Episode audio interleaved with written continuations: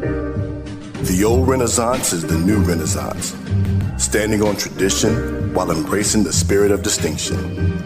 This is the Harlem Brewing Company. Uniquely crafted beer brewed to deliver a taste, a sound, and a feeling that can only be described in one way Harlem style. So come and take a trip on the A train with our Harlem Sugar Hill Golden Ale and our Harlem Renaissance Wit Beer, the neighborhood original. Sponsored by Harlem Beer Distributing North Carolina. For more information, log on to their website at harlembeernc.com. It's just another manic Monday. Wish it was Sunday. This is the HBCU Football Daily Podcast for today, Monday, November 7th. I'm Donald Ware, just completed week 10 this past Saturday. And for quite a few teams, the regular season is over. Can you believe that? We got we've gotten through 10 weeks plus one, plus an opening week of HBCU football. And for some, the season is over. For many, the season continues. For some, the season continues, but not a lot. There's always something to play for, but not for a division or a conference championship. And for some, still a division and conference and or conference championship left to be played for. Things kicked off on Thursday night. Mississippi Valley State gets its first victory of the season 30 to 20 over Alabama A&M. And Alabama A&M had won three straight games or so, but now it's fallen back uh, with three uh, with uh, two or three straight losses in a row, and uh, pretty much is out. Well, not pretty much, but is out of the Eastern Division race. On Friday, in overtime, Alcorn State defeated uh, Prairie View A&M 23 to 16. This is a huge. That's a huge win for Alcorn State because it keeps Alcorn State in the race. It gives the Western Division leader of the SWAC, Prairie View A&M, another loss. Now, Prairie View A&M with two losses. All PV has to do is win out against Arkansas Pine Bluff, against Mississippi Valley State, two of the uh, the, the bottom feeders of the SWAC, and PV will repeat as Western Division champs. That's all PV has to do, but it's a little bit, you know, harder uh, or easier said than done. Jackson State continues to roll 41 to 14 over Texas Southern. I mean, Texas Southern is still so you you've got Texas Southern, Prairie View A&M, Alcorn, and Southern still in that race. But again, Prairie View A&M controls its own destiny. Florida A&M defeated Southern 30 to 16. So Florida A&M now seven and two on the season, um, five and one in conference play. I mean, Florida A&M would have to hope that uh, Jackson State loses its last two games and FAMU wins its last two to get that SWAC Eastern Division championship. That's just not going to happen. So FAMU can hope for a playoff berth, seven straight wins, one of the hottest teams in HBCU football and in FCS football. Alabama State keeping its, you know, I say slim hopes alive in the Eastern Division, but again, would have to hope Jackson State loses two games. Plus, uh, Jackson State has the head to head advantage over Alabama State. But anyway, the Hornets defeated Bethune Cookman 37 to 22. It was Grambling State's won a couple of games here lately. At homecoming, defeating Arkansas Pine Bluff 36 to 10. Howard came back to a little bit of reality, got thumped by North Carolina Central at homecoming in Durham 50 to 21. So now the Eagles are in the driver's seat in the MEAC. The Eagles went out. The Eagles are going to win the MEAC championship. Um, Howard's still in this thing as well. Uh, the only two teams that have one loss in the MEAC. Speaking of the MEAC, Delaware State thumped South Carolina State 49 to 17. I think that may be it for the defending champs. I just don't see how you can bounce back. A um, couple of losses now. The Eagles have control. Remember, the Eagles also have the head to head advantage against South Carolina State. Meanwhile, Delaware State still with a little bit of an opportunity. But again, the Eagles control their own destiny. Morgan State falling to Stony Brook 24 to 22 in non-conference play. In another non-conference game, it was A&T defeating Norfolk State 49 to 24. Um, so again, A and T has won six straight games now.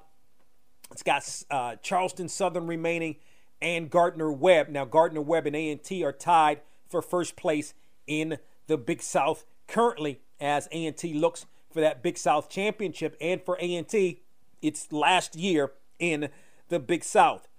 Hampton losing a CAA game to William and Mary 20 to 14. Tennessee State wow, losing to Southeast Missouri State 42 to nothing.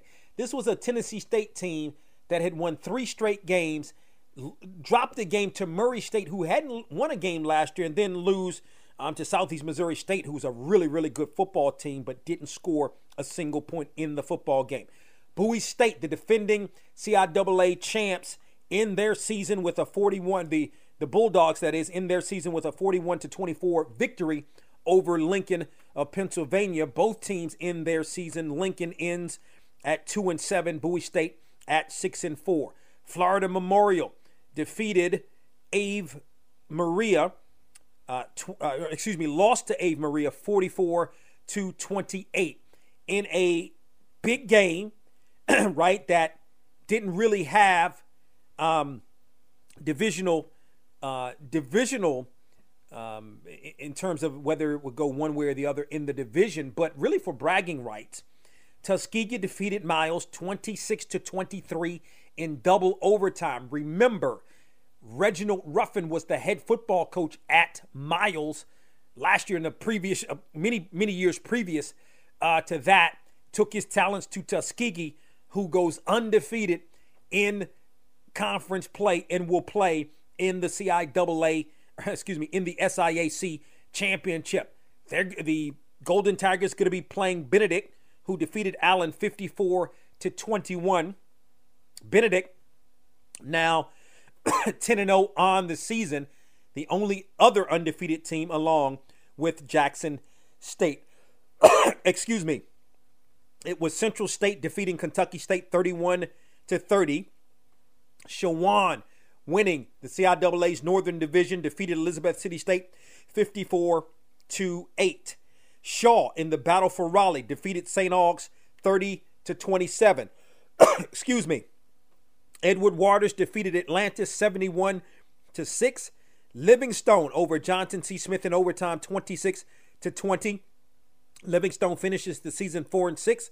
Johnson C. Smith 2 and 7. That was that great battle, the commemorative classic. Remember, December 27th, 1892, the first game between HB football game between HBCUs was played. Biddle College at the time uh, defeated Livingstone 5 to nothing in that football game. Bluefield State falls to Lincoln of California 20 to 17. Virginia Union defeats Virginia State 33 to 21. Virginia Union gonna make the playoffs, but another opportunity for the Panthers to try to get a championship just not going to happen because Shawan uh, is going to represent the Northern Division in the CIAA championship. We'll talk a little bit more about that. Lincoln of Missouri continues to struggle, falling to Emporia State 35 to 24. Texas College fell to Southwestern at Assemblies of God 47 to 28. Fort Valley State defeated Albany State 31 to 21. Um, you know, both teams have opportunities at the playoffs, but like I was saying on Friday, I felt like the winner of this, the loser of this game would be out. We'll see. It's going to be a tough road for Albany State to make that, to get that at large bid. Uh, Fort Valley State now 8 and 2 on the season. Morehouse gets its first victory of the season, defeated Clark Atlanta to 17. Fayetteville State, we already knew Fayetteville State was going to represent the Southern Division in the CIAA championship. Another grinded out game. That Fayetteville State defense is tough. 14 to 6 over Winston-Salem State. Savannah State defeated Lane 40, uh, 44 to 38. It was West Virginia State getting the victory over Wesley 42 to 32. so the Yellow Jackets ensure a winning season, but um, out of it in terms of the Mountain East Conference Championship. And Langston fell to Arizona Christian 30 to 27. So Langston is struggling um, a little bit towards the latter part of this season. Uh, I don't know if the if the um, if Langston Langston is going to be able to make that uh, those playoffs because all of the the NAIA playoffs, I believe all of them are at large berths. I don't believe if you win a conference you get an automatic bid. I believe it's all at large berths. So that's a look at the Week 10 scoreboard. If you missed any of these scores, you can log onto our website at boxtorow.com. Click on the scoreboard. And matter of fact, you can check out all of the scoreboards from this year and past years as well. Don't forget to tell a couple of friends about the HBCU Football Daily Podcast, where you can find us on our website at boxtorow.com, also iHeartMedia.com, or wherever you get your podcasts, and you can watch on the Box to Row YouTube page. Talk with you tomorrow on Takeaway Tuesday.